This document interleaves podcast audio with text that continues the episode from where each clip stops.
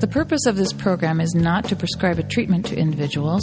Listeners should consult their healthcare practitioner before attempting any treatment.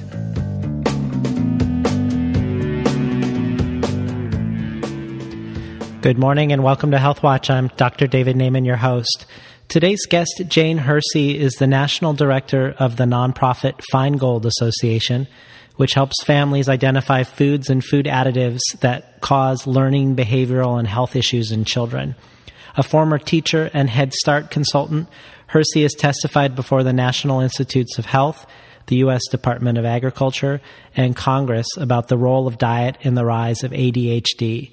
She's here today on Health Watch to talk about her book, Why Can't My Child Behave? Welcome to Health Watch, Jane Hersey. Thank you so much, Dr. Naiman. I'm delighted to be with you. So, tell us when in the title, Why Can't My Child Behave? What are some of the behaviors you're, you're referring to in the book? Well, you know, some of these children uh, have extreme behaviors, but many of the children, I like to say they're like all other kids, only a whole lot more so. And in my experience, um, the one of the major characteristics, and it just isn't just uh, applying to children; it applies to adults as well. And that is that they have a short fuse. They get upset too easily. Now, they may have additional problems like distractibility or short attention span. Uh, they may be impatient, which my husband certainly fit into that category before we found the Feingold diet. Some of the children might be disruptive or aggressive, um, and then they might have various symptoms. It could be anything from night terrors, nightmares, bedwetting, uh, being extremely sensitive to things like touch and sound, lights. Uh, they could have frequent ear infections, asthma hives, etc the uh, connection between certain food additives and these physical problems, such as asthma and hives, goes way, way back. Uh, you can look in the allergy literature back as far as the late 1950s and see links there. So it really is, in a way, it's very perplexing because a single food additive can affect different people in very different ways. Uh, and we have had experience with people with a, a huge number of uh, problems. But I would say that the thing we focus on most of all is how things in our food affect the way we behave. And in the beginning of the book, Jane, you, you say that good parenting techniques that are useful for most children are not useful for chemically sensitive children. Can you can you tell us right. more about what you mean by that? Right. Well, you know, I, I tell people uh, my my little girl never read the book.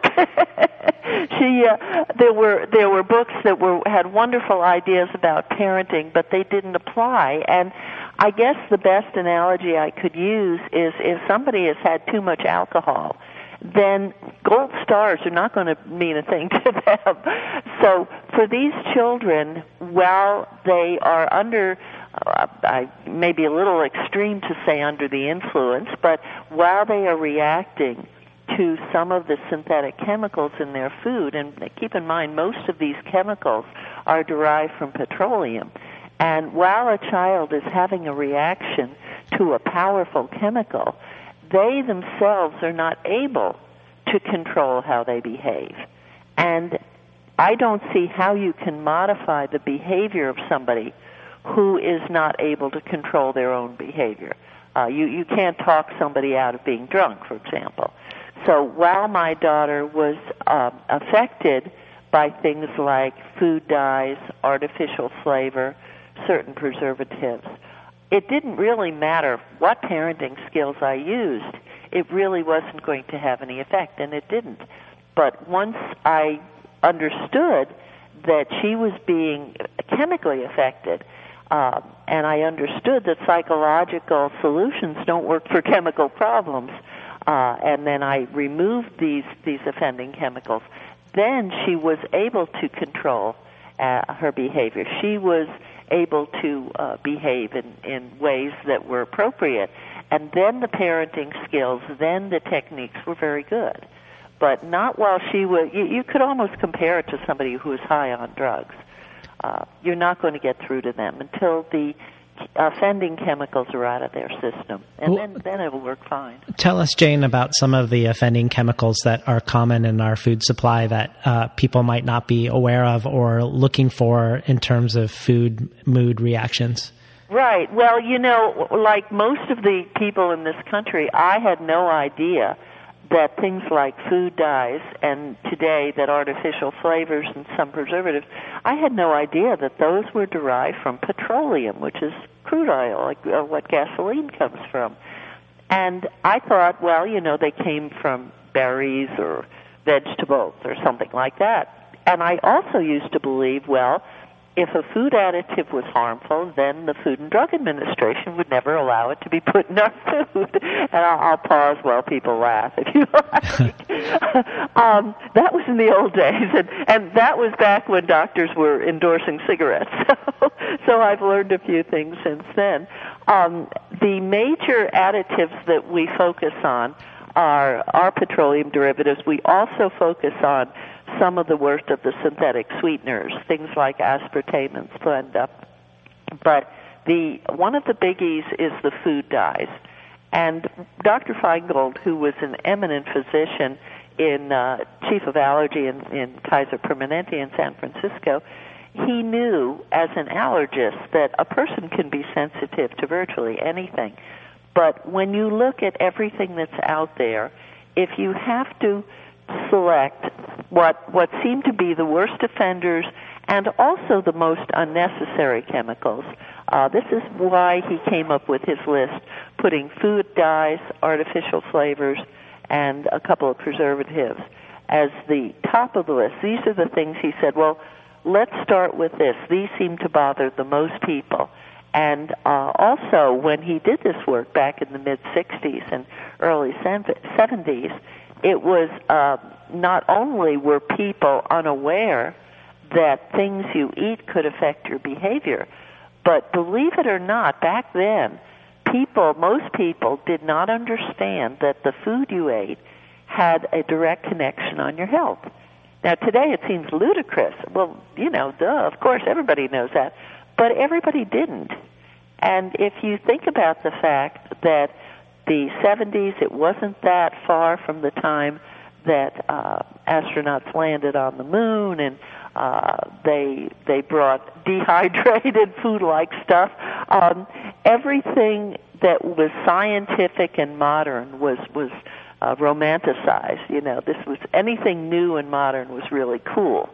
And so the sort of things that people had been eating for generations uh, seemed very old-fashioned and, and fuddy-duddy. And so I, like many other people, thought, oh well, let's see, you know, what what the chemical or what the uh, the modern food industry today, I would say, what the chemical industry, what the modern food industry has in store for us. And you know, I wanted to be one of these modern homemakers with my convenience foods and, and all of this stuff. Well, um, modern is fine, but when you're eating stuff that isn't food, it causes trouble. In case you just tuned in, you're listening to Health Watch, and we're talking today to Jane Hersey, the director of the nonprofit Feingold Association, about her book, Why Can't My Child Behave? Jane, so uh, you mentioned the FDA and its lax oversight. Are there other countries that are banning some of these substances? And are there some studies that are more contemporary that are noteworthy to you that you would you would mention in terms of certain dyes or additives and their health effects? Yes, there certainly are. And um, just a quick note about the studies. Our website, adhddiet.org, adhddiet.org, uh, you can access a tremendous number of studies. There have been so many studies that have been done. But the one that has made the biggest splash uh, across the pond, if I can be corny, is uh, a study that was uh, done in England, a study that took place there, and it was published in 2007. And what was a little bit unique about this study is that the group of children, a large group of children, were given things like food dye. And what they found was that the ADHD symptoms were showing up not just in a select group of children who had the diagnosis ADHD, but all virtually all of the children exhibited ADHD types of behaviors. Now, as parents in the Feingold Association, and we've been doing this work since the mid 1970s, um, we have had so much experience with so many thousands of families that it came as no surprise. But it did surprise the medical community. So here you have a very modest amount of synthetic food dyes and one preservative, sodium benzoate, being given to what I like to call regular kids, and they exhibited ADHD characteristics. So we know, and we have known this through our work with so many families, that the more of an additive you use, uh, the more children are going to uh, react to it, and the more you you ingest, the more likely you are to have these problems. Now, this study was published in the Lancet, and it received a tremendous amount of attention worldwide, but particularly in England. Um, and the British government, in effect, said to the manufacturers, now that we know that these dyes are so harmful, uh, we want you to remove them from foods because uh, food additives uh, don't have to be derived from petroleum. Manufacturers can, and some do, use colorings and preservatives and flavorings that are natural. They've been available for really for almost forever. Uh, people used to dye foods using things like carrot juice and grape juice, etc. So what the British government said to the manufacturers was take these harmful chemicals out or we're going to start to legislate it so that you have to.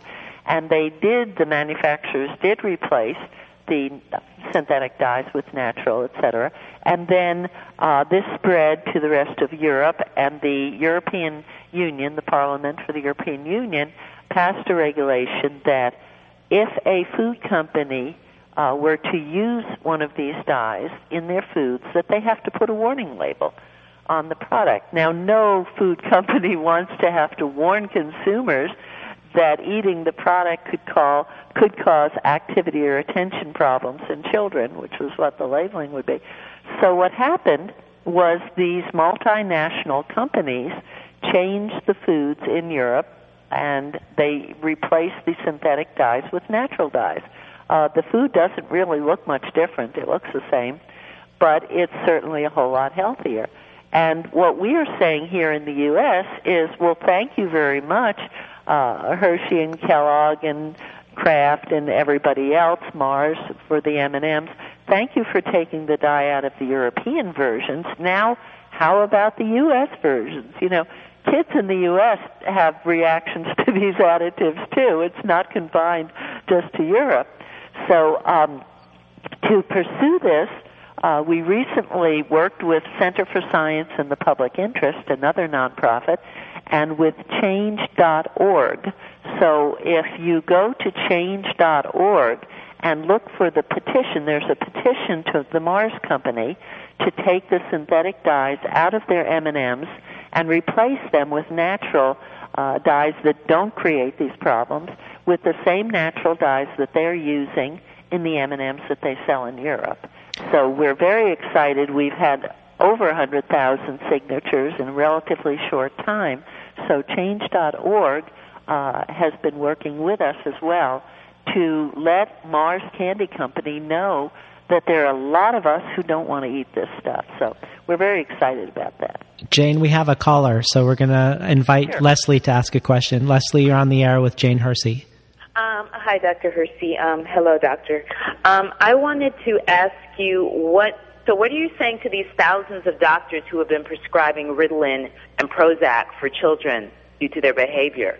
Yeah, well, I think they mean well, but unfortunately, I think they're looking at the wrong thing. I think they should be, pardon me, I think they should be trying to figure out why a child is having a problem instead of just doing what is typical for uh, the the medical model, and that is look for the drug. Um, this is years ago when my husband suffered from horrible migraine headaches. These were headaches that would last three or four days, and all he could do was lie in a dark room. And he went from doctor to doctor, and it didn't occur to us back then, and it didn't occur to any of the doctors to say, "Gee, I wonder why you're getting migraines." Each doctor did exactly the same thing and wrote a prescription for a painkiller. Now, we didn't have pets, and uh, I have since learned that if you have a dog, for example, that appears to be sick and you take the dog to the vet, the first thing that he asks is, "What are you feeding the animal?" now, you know, in retrospect, if if my husband had gone to a veterinarian, he might have found a good answer to his migraines. But see, when you take your child to a, a doctor, a traditionally trained doctor, you are taking him there with the assumption that the child has a medical problem, that there's something not working right with the child. Well, if humans could eat petroleum and thrive, that would be rather abnormal. So when you go, when you select the, pre- the professional to whom you take your child, you're kind of making the diagnosis yourself. Uh, if you take your child to an allergist, he's going to look for allergies, uh, which may be there because a lot of these children are allergic. If you take your child to a neurologist, he's going to look uh, for neurological problems. Go to a chiropractor, he's going to look for uh, spinal adjustment needs and stuff like that. Jane, um, Jane, um, just let me jump in and ask a question here. Uh, so, if we have listeners who have children with behavioral issues and they want to see how much or little benefit from doing the Feingold diet mm-hmm. is, they can't just reduce some of these things, correct? They have to actually eliminate them entirely in order to assess the effect of of how much they're causing the problem. Can you walk us through how sure. how somebody doing the Feingold diet would do it? Right. Yes, I'd be happy to. And when I first learned about this, I, I, what I say dabbled. I dabbled in it. I made a few little changes, and I thought, well, if I make a few changes, I should see a few improvements in my daughter's behavior. Uh, I saw nothing at all. And frankly, at that time, I felt overwhelmed, so I thought, oh, good, I don't want to do this anyway. But when I really did it, uh, when I really took out not just most or part, but all of the offending additives. The change in my daughter was so fast and so dramatic that there was just no going back. Pardon me, and that was back in 1975 that I did that. And I am not somebody who likes to work any harder than I need to. I find using the program is is unbelievably simple. We've been benefiting from it for so many years. Our grandchildren are benefiting. Our children certainly did. My husband hasn't had a migraine since 1975. So, what really what I tell uh, families, Dr. Naiman, is if you want to just remove some of the additives because you want to improve the health of your family and you just don't want to eat that stuff, that's fine. But if you have a child who's having problems or a family member who's having problems, um, give it a really careful try, and we really make it easy for you. It's not that difficult. For example, instead of buying one version of a cake mix, you buy a different version. Or instead of buying this mac and cheese mix with the yellow 5 and 6, you buy this mac and cheese mix with the natural coloring or without dye. Uh, so we do all that work. We show you how you can go to the supermarket and find the foods that you like, but in a much better version. So we do encourage people, give it a careful try. It isn't that hard. Do it for a couple weeks. What you're going to find is that you'll be eating food that's of a much better quality, and you'll probably decide that it tastes a whole lot better. Uh, I know that we went from really kind of junky tastes to food that I consider gourmet. Now, of course, I don't pay gourmet prices, but we eat real, natural, healthy food. We can have convenience foods. Uh, we can buy frozen foods. We can buy mixes, but we know which ones to buy because the association uh, does this research and it publishes this information. So, Jane, there was an interesting part of, of your book, Why Can't My Child Behave, around acetylsalicylic acid, how there's a subset of people who, if they remove the food additives and food dyes, they don't get enough benefit, and they need to also look at this other uh, issue around this uh, substance. Can you explain that a little bit to us? Sure, I'd be glad to. Um, this is the quirky part of the Feingold program. Most people, when they realize that these additives that we focus on are made from petroleum and sometimes from other un- very undesirable chemicals, it's not a big loss to give them up. But the quirky thing is this that there are some foods and a few other items like aspirin and medicine with aspirin. There are some things that have a naturally occurring chemical that can be a real irritant for some people. And uh, what I ask people is when they're puzzled about it, because it is puzzling, I ask them if they've ever known anybody who gets hives when they eat strawberries. And they say, oh, yeah, yeah. Well, there's nothing wrong with strawberries. They're a very healthy food. But there is a chemical that grows in the plant. The, the plant actually creates this chemical. And this can be an irritant for some people. So some individuals just have to stay away from strawberries. And for another person, it could be apples. For another person, it could be grapes or tomatoes. Usually, a person is only sensitive to a few of them, maybe one or two of them. Um, many of our members are not at all sensitive to these things. We call them natural salicylates. So, but since some people are, what we encourage folks to do is at the beginning of the program, get rid of the petroleum based additives. And frankly, nobody needs them. You're not going to miss them. It's so easy to find uh, alternatives that don't have them. But at the same time, we encourage you to run a test where you take away uh, many of the common fruits and a few other foods. So, for example, if your child is accustomed to drinking apple juice, we would encourage you to replace the apple juice with pear juice, which is well tolerated. Uh, we encourage people to replace the salicylate foods with non-salicylate. So pears instead of apples. You can use pineapple instead of orange. You can use all the melons and bananas. And for some quirky reason, uh, grapefruit, lemon, and lime are well tolerated, but oranges and tangerines are not. Uh, there's not a lot of research, certainly no new research on salicylates and why they can be a problem for some people. But we know that a, a percentage, a fairly small percentage of our members can have a real major problem with one or more of these things. So let's take them away at the beginning, see what happens, and then when you're doing well, you can start to reintroduce them. And the good news is, particularly for children, that if they stay away from the from these uh, salicylates that they're sensitive to for a while, they usually can reintroduce them later on. So it's it's kind of a nuisance to have to go without apples and oranges and tomatoes for a while, but we guide you through it. And what I found with my family is that although I gave up temporarily gave up some of the foods we liked, there were so many new foods that I normally hadn't used. Uh, and actually, we expanded our diet because uh, we tried new things and they became favorites very quickly. And what are your thoughts on sugar? I know sugar isn't prohibited on the diet. Uh, do you feel like it is involved in hyperactivity or behavioral issues in children? I, I think it's involved only. Well, eh, let me let me restate that. There are a small number of children or a small percentage who don't do well with it at all.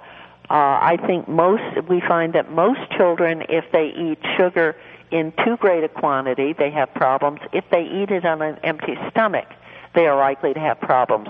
But having said that, uh, sugar is not the big bad guy that most people make it out to be. If you think about it, uh, people have eaten sugar for a long time, maybe not as much as they do today, but when I was a child back in the Stone Age, I ate plenty of sugar, and if you don't believe me, ask my dentist.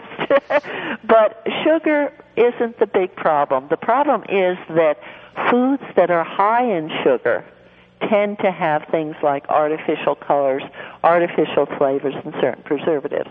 So when people say sugar makes him hyperactive, they often use the word sugar to mean sugary foods or candy.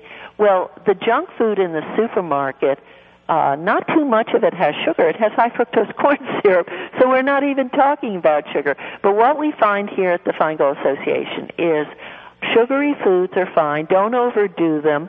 Try to make sure the child's had a decent meal first. and then go ahead and enjoy it. Now, here's why sugar is very important, and uh, treats and ice cream and cookies and those things are important in our program. The reason why is that we don't want a child to believe, or an adult for that matter, to believe that this is some sort of a punishment. There are a lot of pristine, pure diets out there where you get rid of processed foods, you get rid of all sugars, you get rid of desserts, et cetera, et cetera. Well, try to tell that to a nine year old. Okay, we're going to go on this diet, and you're not going to have any of the foods you like anymore. Uh, that doesn't exactly gain cooperation. So, the re- one of the main reasons why we like to be able to uh, offer children sugary things is that we want them to buy into this and to want to do it. And it has worked very, very well. At the beginning of the program, uh, they eat the foods that they normally would eat, but of course without the additives. Now, once the child's behavior and focus has improved, once things are going well, then you can start to gradually cut back and get healthier and healthier food. But gaining the child's cooperation is is the key to the program being so effective. Uh, and these children, they know that they can turn down the lollipop that they get from the bank and mom will give them a natural one. They don't have to give up anything. And this is why we don't have a big problem with children cheating on the diet. We can give, we give them what they like. Now, as I say, once they're established on the program, then you can gradually start to cut back on the sugar, and uh, the kids are fine with that. But um, well, a perfect diet that a child won't do is not going to help. Sure. So, Jane, unfortunately, we, we don't have time to go into some of your other suggestions around uh, supplements or other things that people could look at for for uh, childhood behavioral issues. But perhaps you can give the website again, and sure. people can go there if they're looking for more information. Oh, I'd be glad to give it. It's adhddiet.org, adhddiet.org and we cover those issues on our website in my book. Uh, yes, I, I wish we had more time because we have so much practical, useful information, and uh, we love sharing it. It was great having you on Health Watch today. Thank you so much. We are talking today with Jane Hersey, the Dir- National Director of the nonprofit Feingold Association, about her book, Why Can't My Child Behave? You've been listening to Health Watch. I'm Dr. David Naiman, your host. Stay tuned for the rest of the Monday Morning Radio Zine.